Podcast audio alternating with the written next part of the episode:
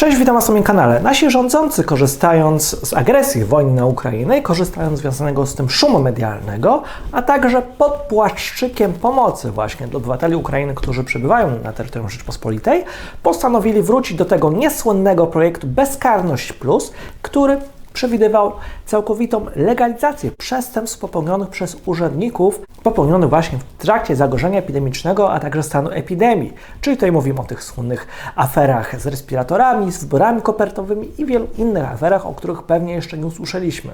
Żeby było jeszcze na tyle bezczelnie, przepisy są wrzucone do projektu ustawy, to jest druk 2069, który się nazywa o pomocy obywatelom Ukrainy w związku z konfliktem zbrojnym na terytorium tego państwa. Zapraszam na odcinek, w którym będziemy to analizowali.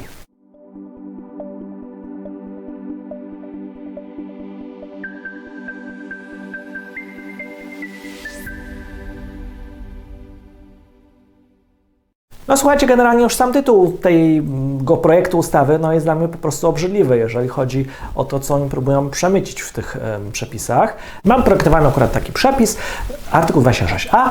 Nie popełnia przestępstwa sprawca, w szczególności pracownik samorządowy zatrudniony na podstawie wyboru czynu zabronionego określonego w artykule 231, paragraf 1 lub 3 kodeksu karnego oraz nie stanowi naruszenia dyscypliny finansów publicznych czyn, jeżeli miał miejsce, tutaj mam literkę C, obowiązywania stanu zagrożenia epidemicznego lub stanu epidemii. A teoretycznie sprawca miał działać w celu ochrony życia lub zdrowia wielu osób lub mienia wielkiej wartości lub dobra o szczególnym znaczeniu dla kultury oraz korzyść uzyskana lub w sposób uzasadniony oczekiwania przewyższa negatywne skutki wynikające z naruszenia prawa przez sprawcę oraz uzyskane korzyści lub jej uzasadnione oczekiwanie nie byłoby możliwe lub byłoby istotnie utrudnione, jeżeli czyn nie zostałby popełniony. Tożsama legalizacja miała nastąpić w przypadku e, artykułu 296, paragraf 1, e, paragraf 1a, paragraf 3 lub 4 właśnie kodeksu karnego. Przypominam też artykuł 237 kodeksu karnego, paragraf pierwszy. Funkcjonariusz publiczny, który przekraczając swoje uprawnienia lub nie dopełniając obowiązków, działa na szkodę interesu publicznego lub prywatnego, podlega karze pozbawienia wolności do lat trzech. Paragraf trzeci. Jeżeli sprawca czynu określonego w paragrafie pierwszym działa nieumyślnie i wyrządza istotną szkodę, podlega grzywnie, karze ograniczenia wolności albo pozbawienia wolności do lat dwóch. No i teraz pytanie, czy faktycznie potrzebny byłoby tutaj taki przepis szczególny, żeby uchylić odpowiedzialność karną, że naprawdę, jeżeli ktoś by działał tutaj jak strażak, jak to powiedział tutaj premier, w celu zagrożenia uniknięcia niebezpieczeństwa, czy jest potrzebny taki przepis? Otóż nie gdyż w kodeksie karnym znajduje się już taki przepis, który właśnie dotyczy tak zwanego stanu wyższej konieczności. Ten sam przepis, na który zresztą powołali się rządzący, jak kazali otworzyć sklepy w niedzielę. Oczywiście wtedy się powołali na to błędnie bo zgodnie z artykułem 26 kodeksu karnego nie popełnia przestępstwa, kto działa w celu uchylania bezpośredniego niebezpieczeństwa grożącego jakiemukolwiek dobru chronionemu prawem, jeżeli niebezpieczeństwa nie można inaczej uniknąć, a dobro poświęcane przedstawia wartość niższą od dobra ratowanego. Ponadto paragraf drugi nie popełnia przestępstwa także ten, kto ratując dobro chronione prawem w warunkach określonych w paragrafie pierwszym, poświęca dobro, które nie przedstawia wartości oczywiście wyższej od dobra ratowanego. Paragraf trzeci. W razie przekroczenia granic stanu wyższej konieczności sąd może zastosować nadzwyczajne złagodzenie kary, a nawet odstąpić od jej wymierzenia. Czyli tak naprawdę te przepisy już obowiązują w kodeksie karnym.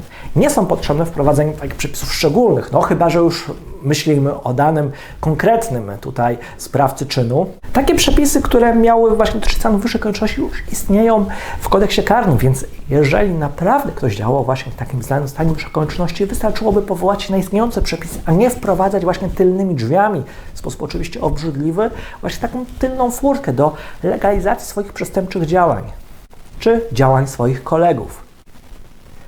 Ten projektowany właśnie akurat ten przepis z druku 2069 ma stanowić m.in., że nie popełnia przestępstwa sprawca czynu zabronionego, właśnie z tego artykułu 231 kodeksu karnego, mm, paragraf 1 lub 3. Tu właśnie dotyczy nadużycia uprawnień przez funkcjonariusza publicznego, jeżeli właśnie czyn miał miejsce w czasie stanu zagrożenia epidemicznego lub stanu epidemii, a sprawca miał teoretycznie działać w celu ochrony życia lub zdrowia wielu osób, czyli z automatu powiedzmy można było być spełnione. Korzyść uzyskana w sposób uzasadniony oczekiwania przewyższa negatywne skutki wynikające z naruszenia prawa przez sprawcę, a także uzyskanie korzyści lub jej uzasadnione oczekiwanie nie byłoby możliwe lub byłoby istotnie utrudnione, jeżeli czyn nie zostałby popełniony.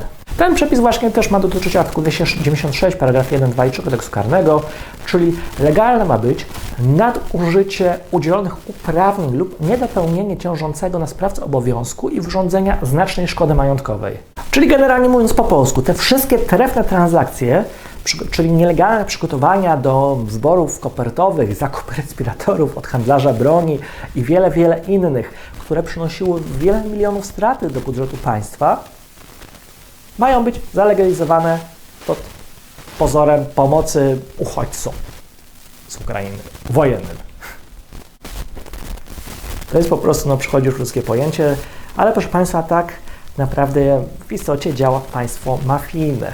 Legalizują przestępcze działania swoich kumpli, jedynie tylko po to, żeby im pokazać, że możecie popełniać przestępstwa, możecie łamać prawo, bo i tak za to Wam nie będzie groziła żadna odpowiedzialność karna. To jest akurat taka wiadomość, którą przekazują właśnie swoim urzędnikom, swoim zwolennikom. Tym, że też powiedzmy sobie szczerze, być może jeżeli nawet ta ustawa by przeszła przez Sejm i Senat i podpisze to prezydent, no bo wiadomo, ta sama grupa to jest, to jest taka zasada, że w miejscu, w którym nie działa państwo albo przestaje działać państwo, ta poróżnia się bardzo szybko wypełnia.